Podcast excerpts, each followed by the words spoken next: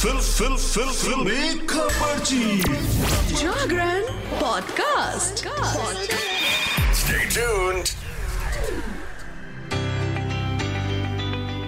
Hello hi नमस्कार। आप सुन रहे हैं जागरण पॉडकास्ट का फिल्मी खबरची और मैं हूँ आपकी फिल्मी खबरची यानी कि शताक्षी आपके लिए लेकर हाजिर हूँ एंटरटेनमेंट की दुनिया की कुछ चटपटी खबरें और कुछ गर्मा गर्म गॉसिप्स तो चलिए हर रोज मैं आपके लिए बिग बॉस से खबरें लाती हूँ।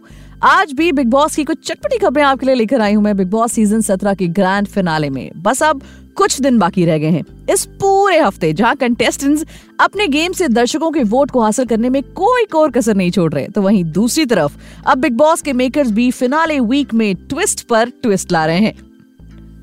बीते हफ़्ते लाइव वोटिंग और कम वोट्स के आधार पर आयशा खान और ईशा मालवीय, सलमान खान के शो से आउट हो गई।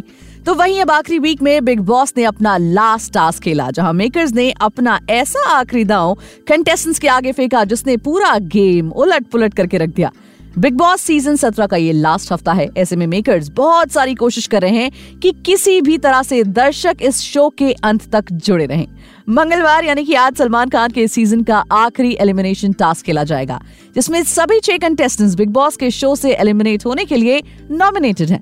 हाल ही में बिग बॉस के घर की पल पल की खबर देने वाले द खबरी पेज ने अपने ट्विटर अकाउंट पर एलिमिनेशन टास्क का प्रोमो शेयर किया, जिसमें Bigg Boss midnight elimination task करवा रहे हैं और घर वालों को कहते हैं कि सीज़न की शुरुआत में ही उन्होंने कंटेस्टेंट्स को ये बता दिया था कि इस बार का सीज़न बायस्ड होने वाला है।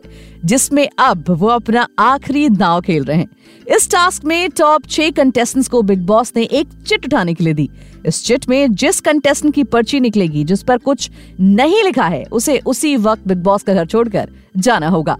खबरों की माने तो विकी जैन के हाथ में एलिमिनेशन की चिट आई और वो आज इस शो के एपिसोड से अलविदा कह सकते हैं। यानी कि कयास लगा जा रहे हैं कि विकी जैन इस शो को अलविदा कह सकते हैं। बिग बॉस सत्रह के पाँच टॉप फाइनलिस्ट में जिन कंटेस्टेंट ने जगह बनाई है, उसमें मुनव्वर फारूकी, अंकिता लोखंडे, अभिषेक कुमार, मनारा चोपड़ा और अरुण माशेटी का नाम शामिल है। बढ़ते हैं आगे और बात कर लेते हैं बिग बॉस की ही दूसरी खबर की। कुछ ही दिनों में ये शो खत्म होने वाला है। फिनाले राउंड के लिए मेकर्स को फाइनलिस्ट कंटेस्टेंट्स मिल चुके हैं। बिग बॉस सत्रह में अब मुकाबला टॉप पाँच के बीच में है, जो मैं आपको ऑलरेडी बता चुकी हूँ। प्रेस ने सभी के साथ उनके बिहेवियर को लेकर सवाल किया था कुछ दिनों पहले ही। विक्की पर अंकिता को फॉर ग्रांटेड लेने और उनके साथ बदतमीजी से बात करने पर सवाल उठाया गया। मुनव्वर से मल्टीपल रिलेशन में रहते हुए लड़कियों को धोखा देने के बारे में क्वेश्चन किया गया। वहीं जब बारी मनारा की आई तो उनसे विक्की के साथ बॉन्डिंग को लेकर सवाल किया गया। यही नहीं, उनसे लड़ाई के दौरान सबके कैरेक्टर पर सवाल उठाने को लेकर भी सवाल किया गया।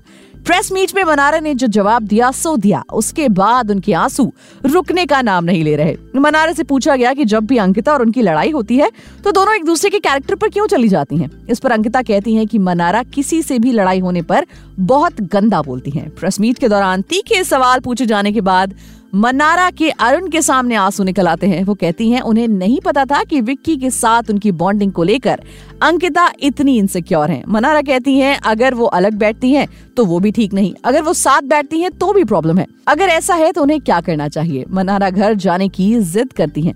अब मनारा को रोता हुआ देख उनके फैंस उनके सपोर्ट में उतर आए हैं। एक यूज़र ने सोशल मीडिया पर कमेंट लिखा, आपको पता नहीं है कि शो के बाहर आपको कितना प्यार मिल रहा है। तो वहीं दूसरे यूज़र ने लिखा कि जो अंकिता के पास कोई कंटेंट नहीं रहता तो उसने ये नेरेटिव सेट कर दिया ताकि मनारा को बुरा दिखाया जा सके।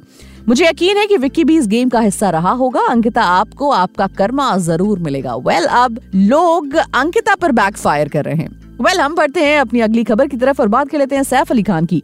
बॉलीवुड एक्टर सैफ अली खान को लेकर सोमवार को एक बुरी खबर सामने आई थी जो मैंने आपको सुनाई भी थी। एक्टर को चोट लगने के कारण मुंबई के कोकिला बेन धीरू भाई अंबानी अस्पताल में भर्ती कराया गया था। ऑपरेशन थिएटर में सर्जरी होने के बाद अब एक्टर की हेल्थ अपडेट सामने आ गई है। सैफ अली खान को लेकर एक खबर आई थी कि उनके कंधे और घुटने की सर्जरी की जानी है। इसके लिए वो हॉस्पिटलाइज हुए थे।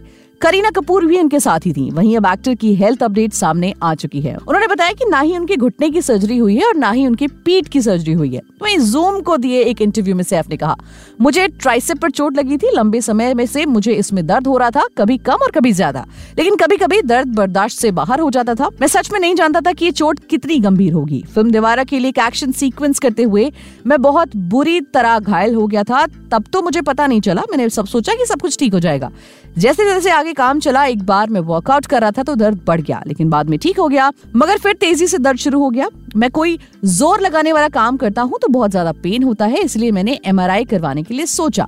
तो वेल देखा जाए तो सैफ अभी थोड़े ठीक है बट उनका इलाज जारी है। बता दें कि एक्टर इन दोनों फ़िल्म दीवारा के लिए शूट कर रहे हैं। उनकी ये मूवी जूनियर एनटीआर और जानवी कपूर के साथ होगी। हालाँकि चोट लगने के बाद सैफ एक महीने की छुट्टी पर है।